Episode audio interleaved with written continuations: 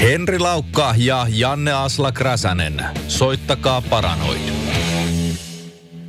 Hyvät naiset ja herrat, tervetuloa Soittakaa Paranoid-podcastin pariin. Kuvittelen mielessäsi se metallimusiikin kuuntelijoille tuttu tilanne, jossa laitat levyn soittimeen, painat play-nappia ja kuuntelet, kun levylle nauhoitetut soittimet, instrumentit alkavat kutomaan äänimattoa, joka on täynnä mystiikkaa, maalailua, tunnetta ja samaan aikaan myöskin tunteettomuutta. Rahiseva tai joissain tapauksissa brutaalin luonnottomaltakin kuulostava ääni laulaa tai moni mielestä jopa huutaa ilmoille julistusta väkivallasta, kuolemasta ja kadotuksesta. Black metallia parhaimmillaan. Tämä ääni kertoo, että turha paeta, sillä täältä tulee saatana ja rankaisee. Tai tulkinnasta riippuen jopa pelastaa taivaan valheelliselta utopialta. Tunteiden luomat kylmät väreet kulkee pitkin selkäpiitä, mutta kuunneltava on, sillä jokin tuossa kaikessa ruokkii mieltä, jokin tässä sanomassa herättää tunteita. Pääkalloja, pentagrammeja, kuolemaa ja kadotusta, noitia, tarinoiden hirviöitä, pimeää ja synkkää elämää. Tosissaan ja paatoksella tehtyä tulkintaa ihmisluonnon pimeästä puolesta. Voimista, joita me ei ehkä täysin ymmärretä, mutta joihin halutaan uteliaisuuksissamme kosketus, jonkunnäköinen edes. Uteliaisuuksissa tai peloissaan. Me kaikki ollaan joskus pelätty kyllä pimeää, mutta tun- tunteneet samalla halua luoda sinne valoa, kurkistaa verhon taakse ja nähdä, että mitä siellä piileksii. Okkultismia, satanismia ja muita jopa uskonnollisia teemoja on esiintynyt musiikissa kautta aikojen. Sen nyt tiedetään historiasta. Oli sitten kyse meidän esi-isien uskontoihin pohjaavista poppamiehistä, shamaaneista, noita rumpuineen ja henkimaailmaa viettelevine tahi karkottavine tansseineen. Tai sitten Louisianan soilta kumpuavista blues-tarinoista, jossa rämeillä asuu voodoo-pappeja sekä papittaria ja tieristeykseen manattu paholainen kauppaa menestystä soittajan sielun hinnalla. Tai sitten esimerkiksi nykypäivän black ja death metallia, joka kapinoi uskontoja vastaan soittajiensa, joissain tapauksissa jopa marssiessa jerrykannut käsissä ja tulitikkuja raapien kapinoimiensa uskontokuntien, temppelien ja kirkkojen seinustoille pahat mielessään. Kiistämättä vääränlaista kapinaa, mutta kapina, joka kumpuu sieltä omista uskomuksista, tarinoista ja kansanperinteenä tähän päivään siirretystä okkultismista. Mä lähdin kirjoittamaan tätä monologia ehkä hieman jopa vinksahtaneesta suunnasta, sillä okkultismihan on määritelmältään salaoppia tai salatiedettä, joka tarkoittaa taikuuden tai salaisten oppien avulla tavoiteltavaa tietoa tai tähän tietoon perustuvaa uskonnollista tai mystistä oppisuuntaa. Tässä määritelmässä aiemmin mainitsemieni metallisuuntausten kapinahenki ja niissä esiintyvät satanistiset viittaukset menee toki omalla tavallaan täysin ohi ja ihan tarkoituksella, näin kirjoitin, mutta tietynlainen uskonnollinen oppisuunta se on sekin. Mistä se meidän mielenkiinto sinne okkultismiin, esoterisuuteen sitten kumpuaa ja miten se ilmenee musiikissa tai meidän päivittäisessä elämässä? Miksi ihmisiä kiehtoo ajatus tuntemattomasta ja salatusta, pimeän keskellä vaanimasta voimasta tai pedosta, joka par- parhaimmillaan jättää raadellessaan syvät arvet ja pahimmillaan syöksee sielumme kadotukseen? Peto, joka, jota välttelemme viimeiseen hengenvetoon, mutta jonka houkutukselta emme voi välttyä. Vetääkö mystisyydessä ja okkultismissa yleensä puoleensa se suuri tuntematon, jota lähdemme suuressa viisaudessamme tutkimaan, vai olemmeko me vain idiootteja, jotka eivät ymmärrä omaa parastaan? Voin heti startiksi kertoa kuuluvani tähän jälkimmäiseen vaihtoehtoon. Minä olen siis Henri Laukka. Tervetuloa vielä kerran Soittakaa Paranoid-podcastin pariin. Mukana tietysti myös Janne Aslakki. Morjesta. Morjesta, täällä ollaan. Vierana tänään musiikin okkultismista keskustelemassa muun muassa The Aeonissa sekä nykyisin Hexvessel-orkesterissa meritoitunut muusikko Jesse Heikkinen. Morjesta. Veljelliset tervehdykset. Sekä myöskin Babylon Horsessa, Manamanassa, Murheenlaaksossa sekä Arktau Eosissa meritoitunut muusikko sekä Oulun yliopiston tutkija Antti Litmanen. Tervetuloa. No, kiitoksia vaan. Tuota, aloitetaan heti tästä meikäläisen alkupätkästä, jossa rinnastin hyvin vahvasti okkultismin ja satanismin toisiinsa. Niin miten se, Antti, on, jos lähdetään sitä okkultismisanaa purkamaan, niin voidaanko tässä puhua samasta asiasta? No, lähdetään sitä okkultismin alkulähteiltä, eli tota, se ei alun perin ole ollut läheskään niin kolkolta kalskahtava sana kuin mitä se nyt ehkä nykyään tuntuu kansan syvien rivien mielestä. Et okkultus on latinaa ja se on tarkoittanut piilotettua ja salattua ja sanaa on käytetty jo ennen kristinuskon aikaa kuvaamaan tällaisia ei-suoraan havainnoitavia ominaisuuksia, mitä on aineilla ja ilmiöillä. Ja mutkat suoraksi kun vedetään, päästään loppujen lopuksi tämmöiseen nykyaikaiseen okkultismin määritelmään, mikä on syntynyt vasta tuossa vähän ennen, tai tuhatkahdeksansataaluvun puolen välin tienoilla. Sen popularisoi okkultismin niin kuin tämmöisenä substantiivina sitten Éliphas Lévi. Ja, ja sitten englanninkielisessä maailmassa popularisoi Madame Blavatsky. Ja, ja sitten tämä moderni okkultismi tietenkin kattaa monia tästä alkuperäisestä ajatuksesta irralla olevia, olevia ajatuksia, mutta usein siinä on kuitenkin ollut kyse siitä, että tutkitaan jotakin sellaista, mitä ei olla suorinaisesti havainnoin välttämättä pystytty tieteen keinoa ainakaan dokumentoimaan. Eli tota, mä tuossa myöskin alkupätkässä rinnastin tämän tavallaan hyvin pelättäväksi ja pimeäksi asiaksi, ehkä jopa tabuksi tämän okkultismin tai esoterisuuden ylipäätään, niin, niin tota, asia ei kuitenkaan ole näin, vaan sillä on pyritty aluksi selittämään semmoisia asioita, mitä ei vaan pystytä selittämään. Käsitinkö oikein? Niin, tai mikä on ollut meidän havaintokyvyn ulkopuolella. Ollaan, pystytään me sähkö ja painovoima, pystytään niin kuin kyllä havainnoimaan, mutta, mutta jossakin maailmanajassa sille ei ole vielä löytynyt semmoista selitystä, mikä olisi tavallaan filosofisesti ja tieteellisesti kestävä. Mm. Jesse Heikkinen, tota, jos otetaan sinut tässä seuraavaksi ääneen, niin tota, sä aikoinaan Oulun ylioppilasteatterin suuri peto -näytelmässä tämän sittemmin, eikö ollut näin, että The Aeon -orkesteri siellä syntyi. Ja sieltä, oliko, onko näin, että sä saat siellä ensimmäisen kosketuksen tähän tuota, okkultistisuuteen tai ylipäätään kun Aleister Crowleyn elämää ja hänen teoksiinsa perustuva näytelmä oli, niin lähtikö se sieltä sulla tämä kiinnostus ja harrastuneisuus liikenteeseen? Ei se missään nimessä sieltä lähtenyt, että kyllä se on, se on varmaan jossain määrin ainakin liikkunut ihan meidän suvun mukana jo useamman sukupolven. Tota, se oli ehkä semmoinen suurin liikkeelle paneva voima, joka sitten taas hätkähdytti, että ai niin, tämäkin asia on, on täällä jauhanut koko ajan elämässäni taustalla ja sitten tuota, lähdin sitä, lähdin sitä selvittämään. Mikä okkultismissa teitä, hyvät herrat, henkilökohtaisesti kiehtoo? Minkä takia, Jesse, sä esimerkiksi lähdit näitä asioita selvittämään? Öö, kyllähän siinä perimmältään on kysymys uuden oppimisesta ja tiedon saamisesta. Eli siis okkultismihan suurimmaksi osaksi on sitä, että koitetaan valaista niitä tiedostamattomia, öö, oli ne sitten ihmisen sisäisiä tai ulkoisia asioita, mutta että koitetaan saada jonkunnäköistä valoa ja ehkä jopa selityksiä asioille, joille ei aiemmin sitten selityksiä ollutkaan.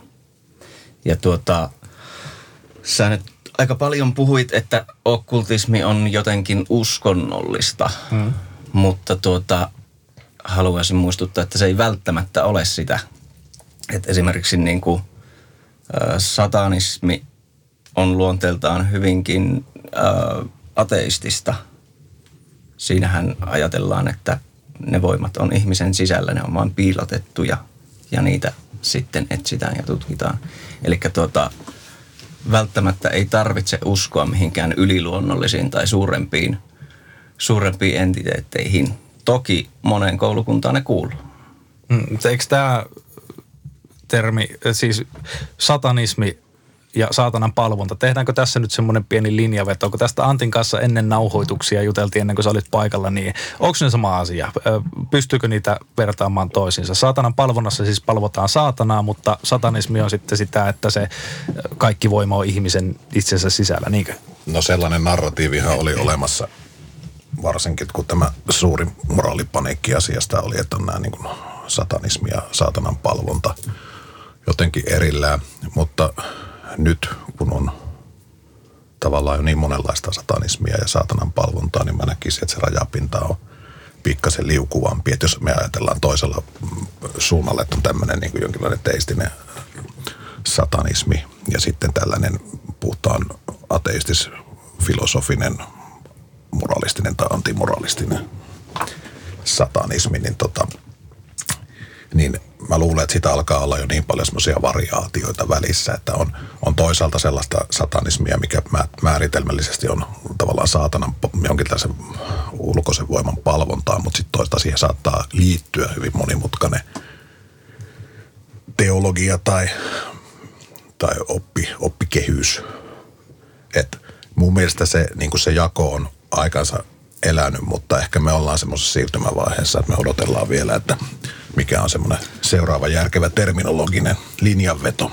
Niin, ja me ollaan ehkä vähän unohduttu vellomaan tuonne satanismiin, koska aika harvoin me pidetään mielessä, että esimerkiksi iltapäivälehdistähän löytyy horoskooppi-osioita, jotka on ihan täyttä okkultismia. Ja jooga, jota moni harrastaa, niin sehän on intialaista mystiikkaa. Okkultismia siis sekin. Niin. Ja sitten tämä tota, suosiossa oleva itämainen kokkailu. Sekin, sekin on. Taisi olla Simpsoneissa jossakin, missä tota, lueteltiin tähän paholaisen työkaluihin. Itämaalainen. Itämainen keitti. Mä oon aina miettinyt tuossa tota, tuon niinku ateistisen satanismin semmoista niinku teistisyyttä, että mitä te olette sillain mieltä siitä, että kun esimerkiksi niinku tämmönen, jos mennään vähän niinku musiikin puolella, tämmönen perinteinen tavallaan satanismi ja black metal, mikä varmaan niinku molemmat tuli sillä skeneelle ehkä yhtä aikaa suurin piirtein, tai semmoiseen niinku yleiseen tietoisuuteen. Et se on kuitenkin tavallaan, että monesti niinku blackiskin ja tämmöinen perinteinen satanisti tavallaan hyökkää niitä tota, uskonnon piirtämiä kuvia vastaan. Et siinä tavallaan niinku tapellaan samalla korttipakalla, mutta niinku eri, eri puolenta kortteja. Että tavallaan, että, siinä niinku, että ilman tätä ensimmäistä ei olisi tätä jälkimmäistä. No, jos me ajatellaan, että tympääntyneiden työttömien keskuudessa syntyy Englannissa vaikka punk, niin mitä sä Norjassa sitten kapinoit hyvinvointivaltion kersana? Niin. Että hmm. et, eihän, eihän me voida redusoida kaikkia black metallia tai satanismia tai muuta niin kuin ihan tällaiseen pelkkään sosiokulttuuriseen kontekstiin, mutta tota, kyllä mä nyt uskoisin, että sillä on aika monessa keisissä ollut hmm. iso vaikutus. Hmm. Ja nimenomaan tämä black metal ja sitä kautta satanismi, niin ö, tavallaan henkilöityy tuohon norjalaiseen kirkonpolttometalliin, niin kuin kutsutaan. Varg Vikernes pisti parit temppelit tuolla ö, Norjassa liekkeihin ja teki myöskin muita raakalaismaisia tekoja. Niin nämä tavallaan, ö, muun muassa Vargin historia, niin tuota, se tavallaan alleviivaa musiikillisessa satanismissa nimenomaan sitä pahuutta, vaikka satanismissa ei siitä missään nimessä ole kyse. No, Vikernesin kohdalla on tietysti sellainenkin merkille pantava piirre, että hänen musiikissahan ei ole sellaista minkäänlaista tavallaan tota,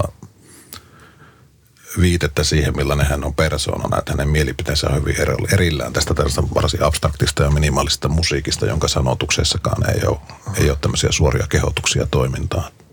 Hmm.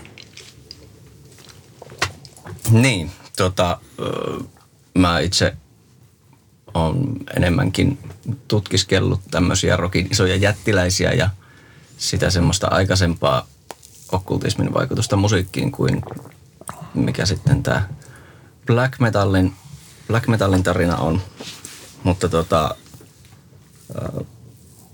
black metallin sisälläkin esimerkiksi on niin monia okkulttisia koulukuntia, on myös niitä, niitä black metal-bändejä, jotka ei saarnaa minkäännäköistä okkulttista viestiä.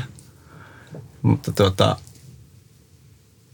niin, kyllähän se on siis vastaliikkeeksi syntynyt, ihan niin kuin Antti sanoi. Mm.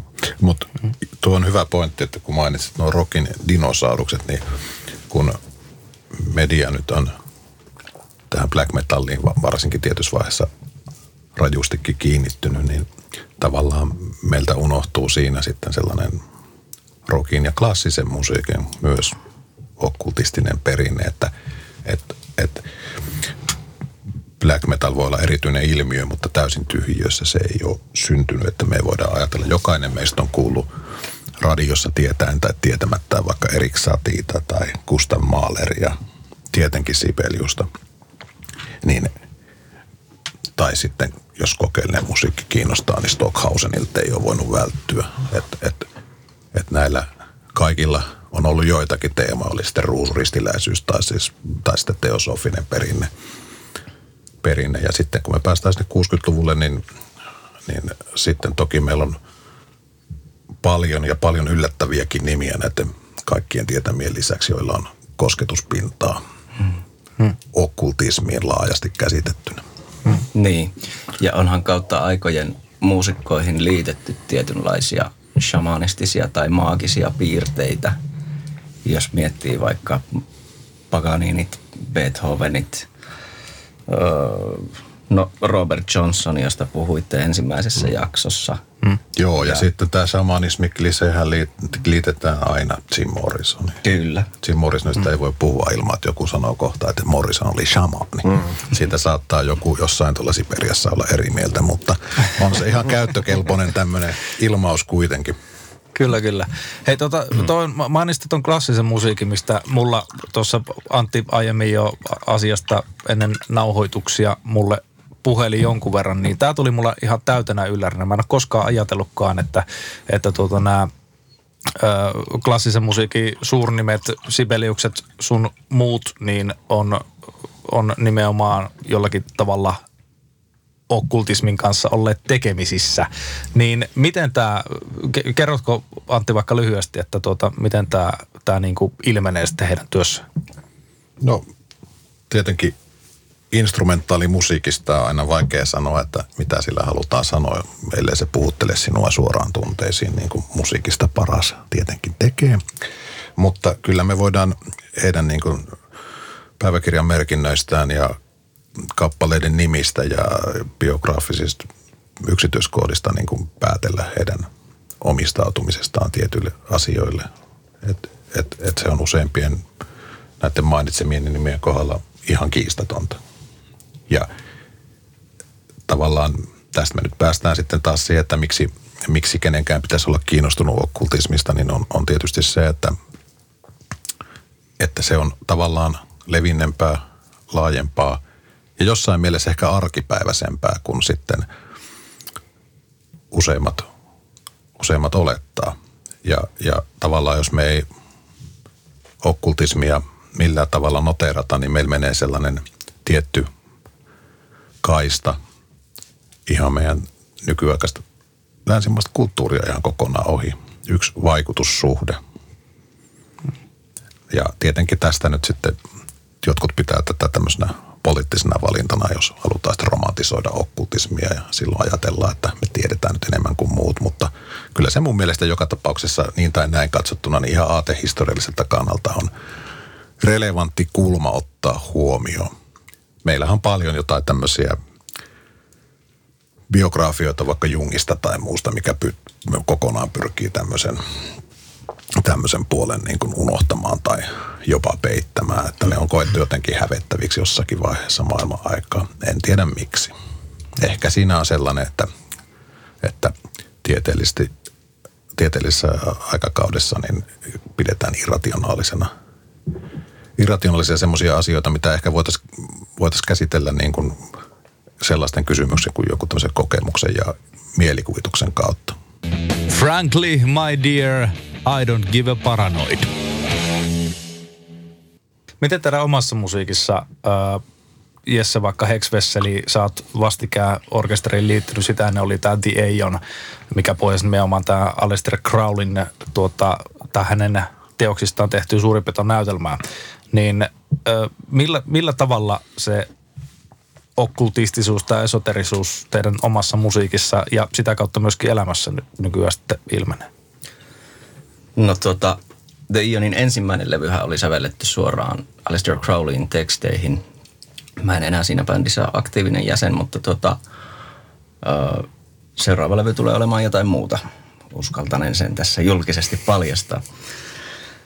Tuota, Britney Spears-kovereita. Saa nähdä, saa nähdä. Kyllä sieltäkin varmaan gnoosista löytyy. Tota noin niin... Hexvesselin puolesta mä en uskalla sanoa yhtään mitään, sillä ne ei ole mun kirjoittamia biisejä. Ja mä en koe, että mä olisin oikea puhemies tuota, edustamaan niitä kappaleita. Mutta tota, soloprojektini Iterum Nata, jonka tota kolmannen levyn justiinsa sain valmiiksi, niin sehän on ihan täysin, täysin tuota okkultis, okkultistissävytteistä musiikkia ihan tota alusta asti. Sävellyksissä saattaa vilahdella tiettyjä tahtilajeja, jotka sitten merkitsee jotain, ja kappaleiden sanotukset on tietenkin täynnä. En mä välillä ymmärrä itsekään, mitä mä laulan. Vaikka itse olet kirjoittanut, mutta silti et ymmärrä. Ne on piilotettu, eli okkultistista mm. sanomaa sitten. Mm, mm. Ja sanan varsinaisessa merkityksessä. Miten Antilla Babylon Horsea ja äh, mä nyt unohin Arktau Eos, mm. näinhän se oli. Ja sitten tuota Manamanat ja Murheenlaksot myöskin siellä taustalla, jossa kaikissa on jonkunnäköistä okkultismia ollut, ollut mukana, kun biisejä työstetty, niin, niin onko se jotenkin, oliko sä jo ö, okkultismista kiinnostunut, kun lähdit näihin orkestereihin soittamaan, vai onko ne muovannut sitä sun kiinnostusta, vaan kun nykyään kuitenkin väitöskirjaa aiheesta teet? No, kyllä se niin kuin Jesselläkin, niin kyllä se on tullut ennen musiikkia, että on hyvin vaikea erotella sitten, että minkä verran tutustuminen maailman musiikkikulttuuriin on sitten muovannut sitä johonkin suuntaan, että on se voinut jossakin vaiheessa sitä ehkä jollakin tavalla vahvistaa, mutta, mutta kyllä mielenkiinto on ollut. Ehkä sitä on ajautunut soittamaan sellaisten ihmisten ja kanssa, jotka, joilla on jotain mielenkiintoa tällaisiin asioihin. Sitten tietysti on eri se, että, että onko musiikki niin kuin kertovaa, jollo, jossa kerrotaan historiallisista tapahtumista tai pyöritellään tämmöisiä ajatuksia, vai onko sillä sitten jonkinlainen tämmöinen, tämmöinen tota maaginen tarkoitusperä, että, että sellaista varsinaista, mun nähdäkseni sellaista varsinaista rituaalimusiikkia, sitä on loppujen lopuksi aika vähän, jolla on, niin kuin, on, on tämmöinen latentti. Meidän varmaan kannattaa nyt vähän selkeyttää tuota magia-termiä tässä yhteydessä, koska se on kuitenkin aika olennainen osa okkulttista musiikkia. Magiallahan ei siis missään nimessä tarkoiteta tämmöisiä lavatemppuja, vaan se on, äh, sillä pyritään muuttamaan luonnon voimien avulla joko luontoa tai tietoisuutta, saamaan aikaan muutosta. Ja musiikin näkökulmastahan se sitten tarkoittaa sitä, että ääniaaltoja muovaamalla pyritään aiheuttamaan muutos. Oli se sitten joku tietynlainen tunnetila, minkä sä siitä musiikista saat, tai sitten joku ihan täysin erillinen tajunnan taso, mitä se saattaa olla. Joo, mä lähtisin oikeastaan sellaisesta ajatuksesta, että, että pyhän kokemus on sellainen, mitä musiikki voi aika tehokkaasti herätellä. Ja kokemus siitä, että ollaan jollain rajoilla. Ja tota, tällaisessa niin kuin populaarisessa kontekstissa me ei oikeastaan tarvitse edes tehdä eroa siihen, että, että tapahtuuko jotakin, mikä on paremmin tulkittavissa teologisen viitekehyksen kautta, vai onko se ihan tota neurotieteen asia. Koska se on ainakin dokumentoitu, että ihminen kokee kokevansa jotakin, jos nyt tämmöistä niin kuin kömpelöhköä termiä käytetään. Niin kyllähän musiikki, mä, mä tykkään musiikissa siitä, että se, siinä on sen verran sellaista abstraktiota, että sitä ei välttämättä tarvitse sitoa sellaisiin tota, konkreettisiin symboleihin, mitkä saattaa olla aika sidonnaisia, vaan kyllä se niin kuin puhuttelee suoraan pinnaalle ja ytimeen ikään kuin. Mutta kyllähän musiikki tosi usein on kuitenkin kontekstisidonnaista. On, mutta mua kiinnostaa niin kuin sellainen tavallaan se, että, että se, jos me ajatellaan semmoista maailman muinaisinta musiikkia, niin sen pitäisi toimia tavallaan ilman meidän ennakko-odotuksia. Hmm. Ei me koskaan päästä kokonaan konteksteista eroon, siinä on ihan oikeassa. Hmm. Ja tietenkin muuttuvat kontekstit voi aina värittää musiikin erilaiseksi, mutta ainakin se on sellainen jälleen kliseenomaisesti universaali kieli. Niin, mä tuossa tota, tämän asian tiimoilta aloin junassa miettiä, että minkälaisia maagikkoja esimerkiksi Lastinen ja Cheek sitten ovat. Tota, ei mennä siihen nyt, koska ajaudutaan sivuraiteille. Mutta tavallaan, tavallaan nekin operoi sillä, tota, jo ihan, jos puhutaan tämmöistä niin kuin sävelkorkeuden vaihtelusta, mikä aiheuttaa ihmisessä mm. erilaisia tunnereaktioita ja tunteiden vaihteluita, niin samalla hän tavallaan operoi. Kyllä, siitä, kyllä. Siitä niin kuin audioestetiikasta voi tietysti olla tota, montaa mieltä, että niin, ja kyllähän, miellyttävää tota, se on. Mm. Kyllähän monille varmaan se saa se perseen heilumaan ja sillähän on taas suora, suora vaikutus sukupuoliviettiin. Mm. Se on sitä shamanismia sekin. Viettelyä. Mitä liessiperialaiset tuohon sanoivat. Kyllä hekin lisääntyy. Aivan totta. Ei, tota, elastiselle keikkaa sinne sitten. Jos, jos mennään tuota siihen äh, tavallaan pääaiheeseen, äh, kuitenkin musiikkipodcastista puhutaan, niin, ja nimenomaan rock- ja metallimusiikkipodcastista, mitä Soittakaa Paranoid on, niin tota, minkälaisia okkultistisia teemoja, kysytäänpä nyt ää, aluksi Antilta se, että tuota, milloin rockmusiikkiin on ä, ylipäätään tämmöiset okkultismin viittaukset ja vaikutukset, niin ä, milloin ne olisi suurin piirtein ensimmäistä kertaa ollut havaittavissa. Puhuttiin isoista rock-dinosauruksista, joilla on, on Sympathy for the Devilia löyty ja niin edespäin. Niin, niin tota, milloin ne olisi ensimmäistä kertaa ollut havaittavissa? No, tämä nyt mikään originelliajatus on, mutta siis kyllä mä paikantaisin se sinne kuusikymmentäluvulle, että jos me nyt ei mennä sinne proto-bluesin puolelle ja muulle, mutta se, että miten se on valtavirtaistunut, niin, niin kuusikymmentäluku, seitsemänkymmentäluvun alku, että sanotaan silloinhan räjähdyksen omaisesti niin kuin tapahtui tämmöinen okkultistinen herääminen musiikissa, ja siihen on useita syitä, joista yksi on tietysti se, että, että lopulta rupesi tulemaan näitä itämaisia guruja, guruhahmoja länteen. He olivat niin kuin saavutettavissa. Ja samalla sitten tietysti tuskin on kiistäminen, että niin kuin psykedelliset huumeet on vaikuttanut. Ihmiset on tota noin kokeneet semmoisia tota, näkymättömiä kausaalisia ketjuja ja muita, joille he on etsinyt selitystä. Ja, ja kun on ruvettu etsimään, että mistä niitä voisi löytyä, niin niitä on tietenkin sitten ruvettu kaivamaan näitä vanhoja oppeja esille. Ja kastaneedat tuli samoihin aikoihin ja ruvettiin popularisoimaan tämmöistä ehkä samanismia jollain tavalla myös. Hmm. Eli monen asian summa, mutta siinä on ollut varma, varmaan sellainen niin kuin, tota, luova törmäyspiste useammallekin ilmiölle. Hmm. Minkälaisia tämmöisiä äh, bändiesimerkkejä? Tai no Jim Morrisonista puhuttiin jo. Äh, siellä on ollut tämä tuota Lizardmani, aika, aika va- va- vahvastikin, vahvastikin Lizard tuota, King. Niin Lizard King, King ollut tuota va- vahvastikin välillä valtaa pitämässä herra, herra elämässä, niin tota, ö, mitä muita? Mä mainitsin jo Sympathy, Sympathy, Sympathy, joo. Sympathy for the Devil, niin, niin tuota, sen mainitsin jo. Ö, niin mit, mitä muita esimerkkejä voisi olla tuommoisissa isoissa rockidinosauruksia, Jesse Heikkinen, mitä sä tuossa junamatkallakin jo mietiskelit? No tota, mun oli pakko rajata tätä aihealuetta hieman, koska tämä on ihan hirvittävän laaja. Ja tota, aika paljon siellä koko ajan toistuu Aleister Crowleyn nimi näissä, näissä tota, dinosauruksissa, Beatlesissa, ää, Rollarit sivuaa Crowleyta, Zeppelin. Ää, Morrison, no Zeppelin ja Bowie ennen muuta. Hmm.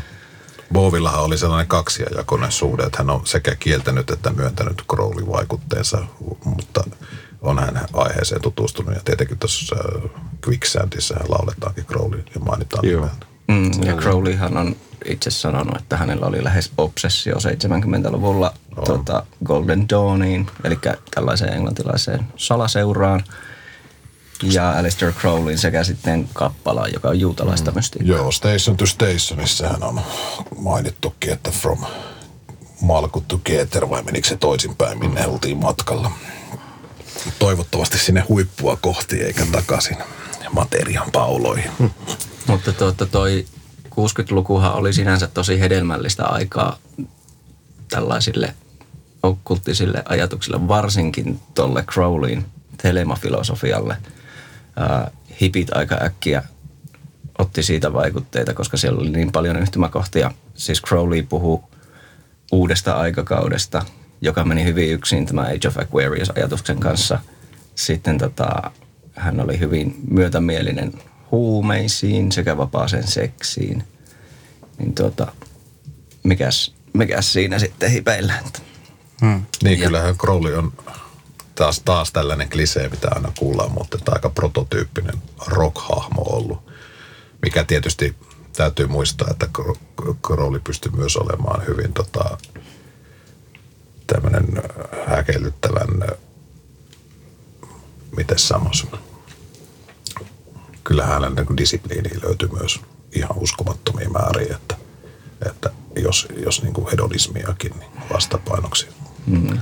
Ja se hedonismi on varmaan tuossa semmoinen, niin jos ajatellaan kuusikymmentäluvun länsimaista yhteiskuntaa, eli valkoiset keskiluokkalaiset skidit yhtäkkiä jotenkin semmoisen niin kuin sodan jälkeisten, ja itse asiassa niin kuin Vietnamin sota oli siinä niin kuin oven takana, mutta, mutta tota, sellainen yhtäkkiä niin kuin herää siihen, että perhana viekö nyt jotakin muuta.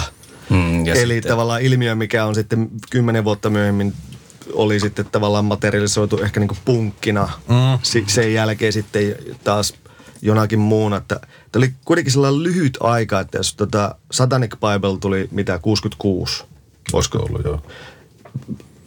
Sergeant Pepper, jonka kannesta löytyy sitten Aleister Crowley, kuusikymmentäseitsemän. Mm. Mennään viisi vuotta eteenpäin, ollaan täysin jo tämmöisessä niin kuin tavallaan niin kuin, ihan niin kuin nenät valkoisena hedonismissa takas. Että et, semmoinen, semmoinen niin kuin herätys, joka kesti ehkä muutama, tai semmoinen tavallaan buumi melkein. Mm. Mm. Siinä Siihen on ollut sitten monta kertaa katalyyttiä L S D:tä alkaa. Että niin, se varmasti auttoi, että L S D oli laillista siihen. Joo, ja sitten kuinka nopeasti ihmiset sitten kuitenkin länsimaiset skidit kyllästy siihen, että ennen mennään ainakin vuoteen seitsemänkymmentäkaksi, niin ei ketään enääkin. O- o- vähän niin kuin odotellaan jo diskoa. Mm. Eikä tässä nyt voi vaan niin heiluttaa persettä ja vettää kokaiinia ja no se niin unohdetaan niin, tuo niin tähtihölynpöyty tuo. No, no siinä on niin kuin ehkä huomattavissa semmoinen semmoinen trendi, että tajunnan laajennus on tota, muodostunut liian laajentavaksi, niin sitten on tota, keskitytty tämmöiseen tota, suoraviivaisempaan, vauhittavaan toimintaan. Onko esimerkiksi Ozzy Osbournella sitten ollut näin niin kuin metal, metallipuolella jonkunnäköisiä okkultistisia yhteyksiä? Kuitenkin mister Crowley löytyy herran biisin niin. valikoimasta. Niin. niin. Rhymes with holy. Niin. Ozzy laulaa väärin siinä, vaikka on engelsmanni. Mutta tota, no Black Sabbathhan on siinä mielessä mielenkiintoinen tapaus, että äm, sillähän on ollut valtava vaikutus tavallaan tämmöiseen okkulttiseen rockiin. Mutta sitten jos me tarkemmin katsotaan, niin Black Sabbathhan on kuitenkin ollut enemmän niin kuin tällaista osastoa, missä varoitellaan okkultismin vaaroista. Ja, ja tota, aika pitkään Black Sabbath on myös niin kuin sillain korostanut varsinkin basisti Geezer Butler, että, että, että hän on kuitenkin katolinen.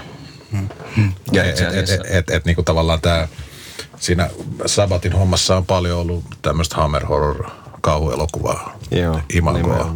Mutta onhan se, onhan se voimakasta kuvastoa ja, ja Sabbath on ollut niin vahvaa tavaraa, että on se varmasti, varmasti tuota, noin pimeälle puolelle monta, monta nuorta vienyt ihan musiikkinsa voimalla. Että. Entä sitten tämä tota, samoihin aikoihin taisi olla tämä tää, tota, Black Widow-bändi, jolla oli tota, biisi nimeltään Come to the Sabbath, joka oli ehkä semmoinen pikkumuotoinen hitti joskus siinä kuusikymmentä-seitsemänkymmentäluvun no, taitteessa. No sehän on siitä, siinä mielessä kanssa mielenkiintoinen teos, että se nimenomaan edustaa tämmöistä okkultismia ja sitä saatanaa, no Astarotissa, siitä Astarot mainitaan myös siinä, niin tällä positiivisessa valossa, että, että tanssimme niittyjen ylitse ja, ja. ja tuota, no niin, salaiset salvat hoitavat haavamme. Ja sitä ei kannata tuota unohtaa jenkkibändiä nimeltä Coven, Joo. jonka ensimmäisen, ensimmäisen levyn ensimmäinen biisi oli nimeltään Black Sabbath, ja jonka basisti oli Ozzy Osbourne. No niin. Sa- Saattaa olla, että, että heiltä on otettu jonkun verran vaikutteita. Mm. Ja, mutta eikö ne vaikutteet ole mennyt vähän väärin, jos tehdään okkultistinen bändi bändistä, joka ei ole millään tavalla okkultistinen? Ei. Itse asiassa alkuaikoina äh, Geezer Butler ja Iommi tutkiskeli aika paljonkin satanismia, mutta ei ne koskaan liittynyt esimerkiksi Church of Sataniin. Mutta tuota, lukivat aiheesta ja mm, Butlerhan oli siis todella, todella kiinnostunut pitkän aikaa. Mutta sitä tuota, huolimatta, että oli katolinen. Kyllä. Öö, Mutta tämähän ei itse asiassa sulje millään tavalla tota, no, niin toisiaan pois, että maailma on ollut täynnä katolisia okkultisteja, että meidän tarvittu mennä kuin sinne vuosisadan vaihteen Ranskan dekadenssin kierteisiin, niin puolet okkultisteista oli katolisia. Mm. Eivätkä he nähneet ristiriitaa tässä. Ja osista vielä sen verran, että tuota, hän joskus, joskus tuota, huippuvuosinaan tajusi, että ei helvetti, jotkut ihmiset oikeasti harjoittaa okkultismia. Sitten hän tokasi jossain kirjassa, että ainoat pahat henget, joista hän, hän on kiinnostunut, ovat viski, vodka ja gini. Eikö, mä, mäkin olen aina nähnyt osin sillä jotenkin semmoisena niin kuin kaiken täm, tämmöisen niin kuin, niin kuin arkisimpana mahdollisena hauskanpitäjä sekopäänä. Niin. Joka on ollut sitten tämmöisen tavallaan niin kuin entiteetin nimeltään Black Sabbath, niin sitten keulakuvana, joka on kuitenkin pitänyt sitten ristejä oikeinpäin ja koko ajan puhunut sen tota, tavallaan sen äh, tyrmänneen ni, niitä tavallaan satanismi tota, sitä labeliä mitään ja viittaa mitään niiden päälle aseteltu. Että ei, me, me ollaan vaan niin kuin periaatteessa viihyttäjiä. Ja mediavoima on niin valtava, että kun siellä on yksi päässyt sitä jossakin vaiheessa pimeyden prinssiksi kutsumaan, niin sehän on... Niin ja sehän oli levyyhtiön päätös laittaa se helvetin iso väärinpäin risti siihen ekaan levyyn. Mm. Tota, kansi, kansipapereihin. Ja, joo. Kohu, kohu lisää myyntiä. Niin, mm. Mutta sitten täytyy sanoa tuosta vielä, tuo Black Widow on siitä siinäkin mielessä mielenkiintoinen, että sitten sitä käytti keppihevosena myös okkultistit itse, että niin kuin Alexanders, joka oli tämmöinen itse julistautunut Englannin noitien johtajaksi, niin tota, hänhän tota, toimi jonkinlaisena tällaisena tota, konsulttina sitten Black Widowille ja sai siinä tietysti oman, oman sortistaan gloriaa, että hän oli tämmöinen hyvin varhaisessa vaiheessa mediatietoinen okkultisti, näyttävä hahmo, hmm. varsin viihdyttävä hahmo. Osin ja lemmyn ja paranoidin nimeen. Hei tota, mun on pakko palata vielä, tuli tässä ihan yhtäkkiä mieleen, niin tota tonne Led Zeppelin, josta, joka aiemmin sivumennen mainittiin, niin tota... Ö, Tämä levyjen väärinpäin soittaminen ja sieltä kun löytyy näitä mukavia piilotettuja viestejä ja sitten näitä viestejä syytetään, että ne aivopesee nuoria, niin esimerkiksi Stairway to Heavenissähän on tämä yksi säkeistö, josta, josta tuota, ilmeisesti löytyy jotain tuollaista tota, piilotettua viestiä. My sweet Satan. Niin, niin nimenomaan tämä. Tota, niin, mitä mieltä olette siitä, Jesse Heikkinen? Uh, Tämähän varmasti on lähtöisin siitä, koska Jimmy Page on jatkuvasti tuonut ilmi sitä, että hän on telemiitti. Hän siis seuraa tätä telema, telemafilosofiaa. Ja tuota, kolmoslevyyn oli levyihin kaiverrettu Do What Thou Wilt, joka on siis suoraan Crowley, Crowley-sanastoa. Ja tuota, neloslevyn kannessa oli tarotkortti Hermitistä, heidän oma versionsa, plus mm. sitten, että siellä oli nämä mystiset omat logot näistä soittajista, niin kyllähän siinä varmasti aika moni, aika moni saattaa alkaa ajattelemaan, että nyt nämä kaverit on mukana jossain vakavassa. Mitä niihin viesteihin itseensä tulee, niin mä en ole kyllä kuullut yhtään semmoista vakuuttavaa, vakuuttavaa tota no niin, takaperin soitettua viestiä, mikä niin kuulostaa siltä, että se on tietoisesti sitten tehty ennen kuin sitten sen jälkeen, kun tästä nousi kohuja, ihmiset sai päähänsä tähän mm. loistava idea, että ruvetaan laittamaan. Jimmy Page sanoi tuossa pari vuotta sitten haastattelussa, että mitä helvettiä te oikein luulette? Luuletteko te, ettei se olisi tarpeeksi vaikea kirjoittaa oikein päinkin se kappale? yksi ainoa, tai yksi sellainen takaperi, vakuuttava takaperin viesti tulee mieleen, että se Juisen Heavydikkari Vuorisaarnassa, jossa on takaperin pistetty, että te luulette, että tässä puhuu saatana, mutta minä olen vain Sunkvist. Niin kyllähän se, kun me tehdään aika rajuja oletuksia niin ihmismielen kyvystä tulkita tuota audiodataa, jos me kuvitellaan niin kuin nämä kahdeksankymmentäluvun moraalipaniikin kourissa kouristelevat ihmiset, että et, et, jotakin sihinän seasta kuuluvaa viestiä, joka tulee takaperin. Meidän aivot välittömästi ottaa siitä vastaan sanoman, että tapa itsesi. Niin, niin. Että miten realistiselta se nyt kuulostaa. Niinpä. Me pitää pistää tämä podcasti sitten, Henkka, tuota väärinpäistä. Niin, tässä on jotakin niin piilovia. Piilotetaan tänne joku. Joo, kyllä, kyllä, ehdottomasti. Tuota Pagein yhteydessä voisin vielä palata tuohon Coveniin. Oli ihan mielenkiintoinen, mielenkiintoinen juttu, että Page on Yardbirdsien kanssa rundannut käsittääkseni muutaman keikan verran. Myös Covenin kanssa kuusikymmentäluvulla. Että tuota, en tiedä, kuinka paljon hän on sitten ottanut sieltä vaikutteita, mutta, hmm. mutta tuota... kuitenkin ovat olleet tekemisissä. Okei. Okay. Hei, tässä vähän nyt hypitään. Päästiin jo sapattiin ja sitten hypättiin vähän taaksepäin. Mä hyppään vielä kerran takaisin tuonne, kun tuota Janne Aslakilla on esimerkiksi tuo Maidenin paita tuossa päällä, missä on tämä Edi, Edi tuota, ö, hymynsä kanssa. Hymynsä kanssa siinä, ja siinä on myöskin paholaista. Ja sitten tästä tuli mieleen Diot, Diot ja muun muassa Judas Priest, joka nimensä puolestakin menee ehkä tähän tuota okkultistiseen kategoriaan jonkun verran. Rob Halford. Öö, löytyykö tuosta tuon ajan metallimusiikista, Diosta ja muista, niin löytyykö sieltä paljon tämmöisiä öö, ihan tosissaan otettavia okkultistisia viittauksia, jotka ei ole ihan vaan semmoista päälle liimattu, että nyt on, halutaan vaan niin kuin vähän markkinoida levyä paremmin? No, mulla on semmoinen mielikuva, että Bruce Dickinson ja Ronnie James Dio on historiasta kiinnostuneita herrasmiehiä, jotka on siltä pohjalta käsitellyt näitä aiheita jonkin verran kappaleissaan, mutta varsinkin Dickinson, mutta... mutta jos me puhutaan, mikä niiden kappaleiden intentio on, niin tuskinpa siellä on mitään käännytystarvetta millekään. Enemmän on todettu, todettu, että tällaisia hahmoja ja asioita on ollut historian varrella, ja ne on mielenkiintoisia. Dickinsonhan itse asiassa vuonna kaksituhattakahdeksan laittoi ilmoille Chemical Wedding-elokuvan, joka kertoo uudelleen syntyneestä Aleister Crowleysta. Hmm. Ja siis Dickinson on kyllä perehtynyt ja ihan avoimesti kertonut tästä, mutta ei ole koskaan itse sanonut ollensa mikään harjoittaja. Hmm. Eikö tota, jos olette nähnyt tämän tota Veljet-dokkari Sielunveljestä, missä tota, ää, aika selvästikin erinäistä nautintoainetta tota keuhkoihinsa tota, imaissut ää, Jukka Orma kertoo siitä, että miten, miten Afrikassa on kieliä, jossa, jossa muusikko tai soittaja tarkoittaa myös tarinankertojaa, kenties pappia tai lääkäriä.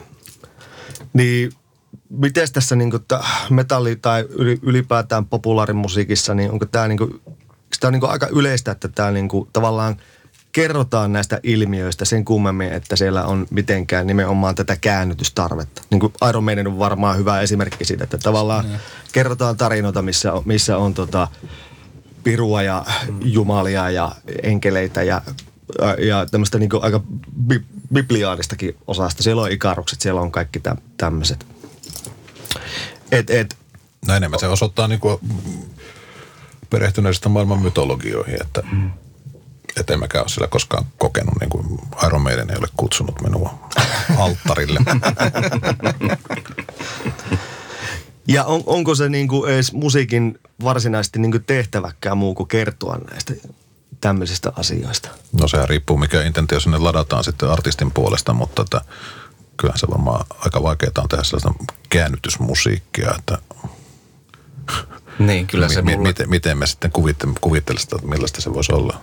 Mulla se on ainakin enemmänkin sitten niin kuin itseilmaisullista okkultismia, että ei niin. Mä halua kenellekään saarnata omia asioita. Niin, niin. Et ole mainostamassa mitään. En, en. Kertomassa vaan o- omakohtaisista. Niin, ja nekin on niin helvetin vaikealla tavalla kirjoitettu, että ei niistä kukaan tajua mitään. Ja. Niin, no sitä, jos mietitään tämmöistä hyvin tunnettua, usein okkultismiin liitettyä vaikka tota, David Tibetia, Current yhdeksänkymmentäkolmesta, niin tätä, hän sanoi, että hän on aina, aina niin kuin lyönyt ällikellässä, että, niin kuin, että miten kovasti ihmiset löytää merkitystä hänen kappaleistaan, jotka on hänen omaa päänsisäistä mytologiaansa ja jonka symbolit puhuttelee suoraan niin kuin häntä. Että, että vastaava varmaan. Mm, kyllä, kyllä. No.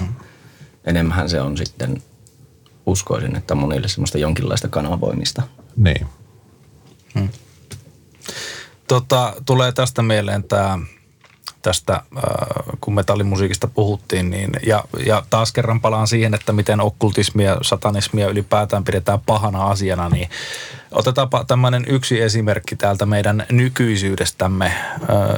Bändi, joka on lopettanut kyllä jo toimintansa, mutta Him orkesterilla vilahtaa levyn kannessa kuusi kuusi kuusi jossakin, ja nimikin hän on, onko se nyt His Immortal Majesty vai Her Immortal Majesty? Infernal. Niin, Infernal Majesty. Niin, niin tota, ää, onko tämä nyt sitä nimenomaan ehkä, no rakkausevista kun puhutaan, niin onko tämä semmoista esoteerisuudella, okkultismilla markkinointia vai onko siinä jotain pohjaa, että kun tästähän nousi hirveä kohu, että nyt nuorille markkinoidaan satanismia täällä tämmöisellä Ville Valolla ja muilla härpäkkeillä. Niin. No niin, onko Baudelaire jonkinlaista satanismin markkinointia tai muuta, että kyllä mä Ville Valon näen tämmöisellä runoilija-aamuna enemmän, joka käyttää, käyttää tiettyjä symboleita taiteellisen vaikutelman antamiseksi. Siellä voi olla muutakin, muutakin mutta että, että, että en kohtelisi häntä niin kuin satanismin sanansaattajana. Niin, tai ylipäänsä minkään okkulttisen koulukunnan. Niin, tuota, mäkin näen sen enemmänkin esteettisenä asiana. Hmm. Ja sehän tukee tosi paljon se sen, tai Himin estetiikka sitten laulujen... Laulujen teemat ja musiikki tukevat toisiaan tosi hyvin. Ja siellähän vilahtelee tosiaan näitä, mm. näitä tuttuja symboleita. Mm. Ville on sivistynyt kaveri ja tota, osaa varmasti käyttää hyvin tietoisesti näitä symboleja. Että mm. et, et mä en epäile siinä niin kuin minkälaista sattumaa, että älykäs kaveri. Joo, brändäämistä Heartagram. Siellähän oli nimenomaan tämä sydämen muotoa väännetty pentagrammikin, tai osittain sydämen muotoa väännetty pentagrammi. Niin tämä oliko se pylly? Niin. Asia, tarina ei kerro. Ainoastaan Ville Valo tietää tämä asia. Entäpä sitten, tota, jos otetaan vaikka Peter Steele, joka sitten viimeiset vuotensa oli kuitenkin kristitty, joka oli vähän niin kuin ehkä tota sen aikaisemman uransa tavallaan näyttäytynyt semmoisen niin kuin sen, sen viimeisten vuotensa tavallaan niin kuin ehkä vastakohtana tai antiteesinä siinä. Ja sitten, sitten tota, kuitenkin sitten, löyt, sitten tota, kääntyy kristityksiin ja, ja kuulee il, ilmeisestikin tota, vähän on, no, aikaisemminkin olisi kenties pitänyt, mutta tota, mut miten Peter Steele tai Taipo Negatiiviteille näyttää? No, rauha hänen selulleen. Tota, toisen kuolleen ihmisen puolestahan ei voi häntä tuntematta puhua, mutta tota, sikäli kun nyt median kautta on käsittänyt, niin hänellä oli paljon vaikeuksia ja tota, päihderiippuvuutta ja muuta, mikä on sitten ehkä ajanut hänet tota, vanhan kotikirkkonsa piiriin takaisin. Vaikea tuohon on oikeastaan nyt sen kummempaa analyysiä sanoa, että... Mm. Niin, onhan siellä siitä Peter Steelin sanoituksista huokuu ihan semmoinen niin kuin oikea ahdistus, että tuota, mä en näe kyllä, että sillä välttämättä olisi minkäänlaista tota, niin kuin esoterista merkitystä. Kyllähän hän tietysti jossakin vaiheessa Peter Steele taisi kokea itsensä jonkin sortin pakanaksi, että se vihreä väritys ja muu, niin sitä mm. viitattiin, että se on ikään kuin tämmöinen luonto, luontosymboli ja tuli ja tämmöiset elementit oli vahvasti läsnä siinä musiikissa. Että se on nyt sitä jäikusta rajanvetoa, että missä me ruvetaan olemaan niin kuin liikkumaan tällaisten mm. universaalien symbolien parissa ja missä vaiheessa se muuttuu varsinaiseksi salatieteeksi. Hmm. Hei tota, meillä on tässä nyt viisikymmentä minuuttia about tierallaa täynnä nauhoitusta, niin jos, tämä muodostuu melkein perinteeksi. Jos tässä tota, eka jaksossa mainittiin lopussa Robert Johnson ja paholainen tienristeyksessä ja sitten tällä kertaa jopa helvetin koirat, niin, niin tota, jos hypätään sinne Delta Blues-maailmaan seuraavaksi ja tästä, tästä asiasta sitten jutellaan vielä tähän, tähän loppuun. Robert Johnson, Jesse Heikkinen, oliko sulla häneen jotain sanottavaa? Tuota, ennen kuin mennään Delta Bluesiin, niin haluaisin myös muistuttaa Stingistä, joka on avoimesti kertonut olevansa okkultismin harjoittaja. Ja, okei. Tuota, no sitten myös voidaan varmaan mainita toinen tämmöinen, mitä ehkä ensimmäisenä tulee meille, mutta Robert Fripp King Crimsonista, kurdiefilainen. Definitely salatiedettä. Okei, miten Stingi aloitti opettajana uransa ja nykyään on sitten Bowlissin kautta noussut valtavaan maineeseen tuolla soolo, soolourallaan, niin miten se ilmenee hänen työssään sitten? Puhutaan tämäkin asia nyt läpi. Ilmeneekö se hänen työssään muuten? Mä en itse asiassa ihan kauheasti löydä esoteerista symboliikkaa Stingin työssä sinänsä, öö, mutta tuota, hänhän on... Oliko se Penthouse-lehden haastattelussa kahdeksankymmentäluvulla? Laatujournalismia. Kertoi tuota näistä asioista ja käsittääkseni on myös kova tantraseksi fani. No niin, eli tätä kautta sitten, jos on horoskoopit ja kaikella maailman energiakivet ja sitten tämä kokkaamispuoli ja sitten mm. vielä tantraseksi, niin kyllä porukat okkultismia teidänkin elämästä löytyy, se on ihan varma. Ja feng shui-kohdilla. Feng, feng shui-kohdilla, niin kun Maria harrastetaan, niin ne. Kai sekin jonkunnäköistä okkultismia sitten on. Sekin. Niin, no se yllättävän paljonhan on, on nyt tällaisia julkimuotoja, jotka kertoo harrastavansa tantraseksiä ja hmm. sitten tota, minkä verran sillä on niin kuin tantrismin kanssa tekemistä, niin se on taas toinen keskustelu ja siinä hmm. sattuu ja kilpasee jotain. Ja nyt tuli muuten mieleen, että onhan Madonnakin kappalan Papitar. Mutta tuota, Hollywoodissahan oli niin. aika kova kappalabuumi, mutta se ei nyt suoranaisesti liity tähän, joten voidaan lähteä deltailemaan. Joo, de, delta, delta blues touhuun. Antti, sulla oli, Antti Litmanen, siis sulla oli tota, joku teoria tähän Robert Johnsonin ja tähän paholaiseen tienristeyksessä ja siihen, että miten, miten siitä kaverista tuli tämmöinen legenda ja tavallaan, tavallaan myöskin symboli nimenomaan tälle tienristeyksen paholaiselle ja sille, että helvetin koirat oli kintereille. Ja tästä se legenda lähti silloin liikenteeseen. No Robert Johnsonilla on se Crossroads Blues-kappale, missä sinällä ei ole tällaista tota, paholaistematiikkaa. Mutta äh, sitten Nigeriasta lähtöisin olevat, olevat tällaiset Orisa-uskonnot, niin niissä on ollut tämmöisiä hahmoja eri variaatioin.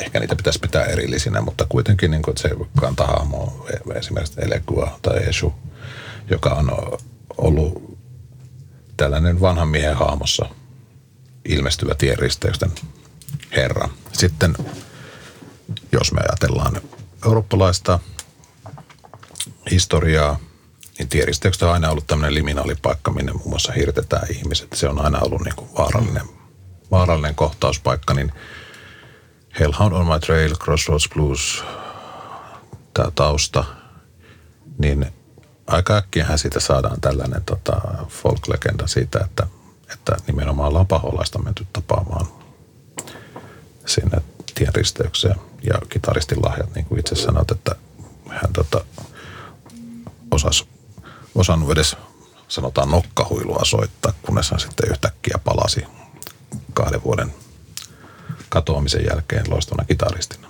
Ja sitten äkkiä joku tulkitsi tämän, että nyt on käyty sitten hieromassa kauppoja keskiyöllä tienristeyksessä. Musta tuntuu, että se on semmoinen folk-kulturaalinen kompleksi, mikä meillä on käsillä tässä. Hmm. Ja tämä on siis ylipäätään tämmöiset legendat, nehän ruokkii ihan valtavasti mielikuvitusta ja, ja nimenomaan sitä äh, tuota... mielenkiintoa sitä kaikkea okkultistista kohtaa. Niin kuin mä siinä alun monologissa sanoin, että kun se pimeys on siellä, niin sitä halutaan katsoa sinne varjoihin ja pimeyteen, että mitä siellä nyt oikein piilee. Niin tämä ehkä perustuu johonkin tähän. Mm, kyllä. Varmaan ihan niin kuin samasta ilmiöstä on kysymys, mitä Paganini kohtasi aikoinaan, Jim Morrison kohtasi. Mm. Että tota, jotenkin meillä on kauhea tarve mystifioida henkilöitä. Hmm. Ja se on toistunut kyllä tosi paljon läpi, läpi historiaa. No, ihmiset rakastaa hyviä tarinoita ja jos hmm. niissä on tämmöistä sopivaa draaman kaarta mukana, mikä tietenkin paholaisella ja kuutamolla saadaan mukaan, niin sen parempi. Kyllähän tuota Zeppeliniäkin syytettiin siitä, että he olivat menestyksensä ansanneet, koska olivat tehneet paholaisen kanssa sopimuksen ja sen takia sitten joutuivat maksamaan rumpalinsa verellä sekä laulajansa ää, pojan hengellä. Joo. Ja tämä on ihan luonnollista jatkumoa sitten taas tähän mytologiaan, jos me ajatellaan, että Zeppelin lainasi aika liberaalisti sieltä vanhalta bluesmuusikoilta, että se ei ollut heille suinkaan vieras maailma. Hmm. Mutta voidaan vaan miettiä, että miltä sitten esimerkiksi Robert Plantista tuntuu, kun tuollaisia syytöksiä tulee. Näinpä. Aika ikävä. Onkohan Claptonikin maksanut poikansa sitten tota verellä tämän tota Crossroads-biisin coveroinnin? Mm. Niin. Itse asiassa tota, uh, Ginger Baker ainakin soitti aikoinaan tuossa uh, Graham Bond. Graham Joo, Bondin Graham bändissä. Bond. Ja Graham Bondhan julisti olevansa Aleister Crowleyn äpärälapsi. Ja hän oli, hän oli siis ihan täysin, täysin tuota, hän saarnasi.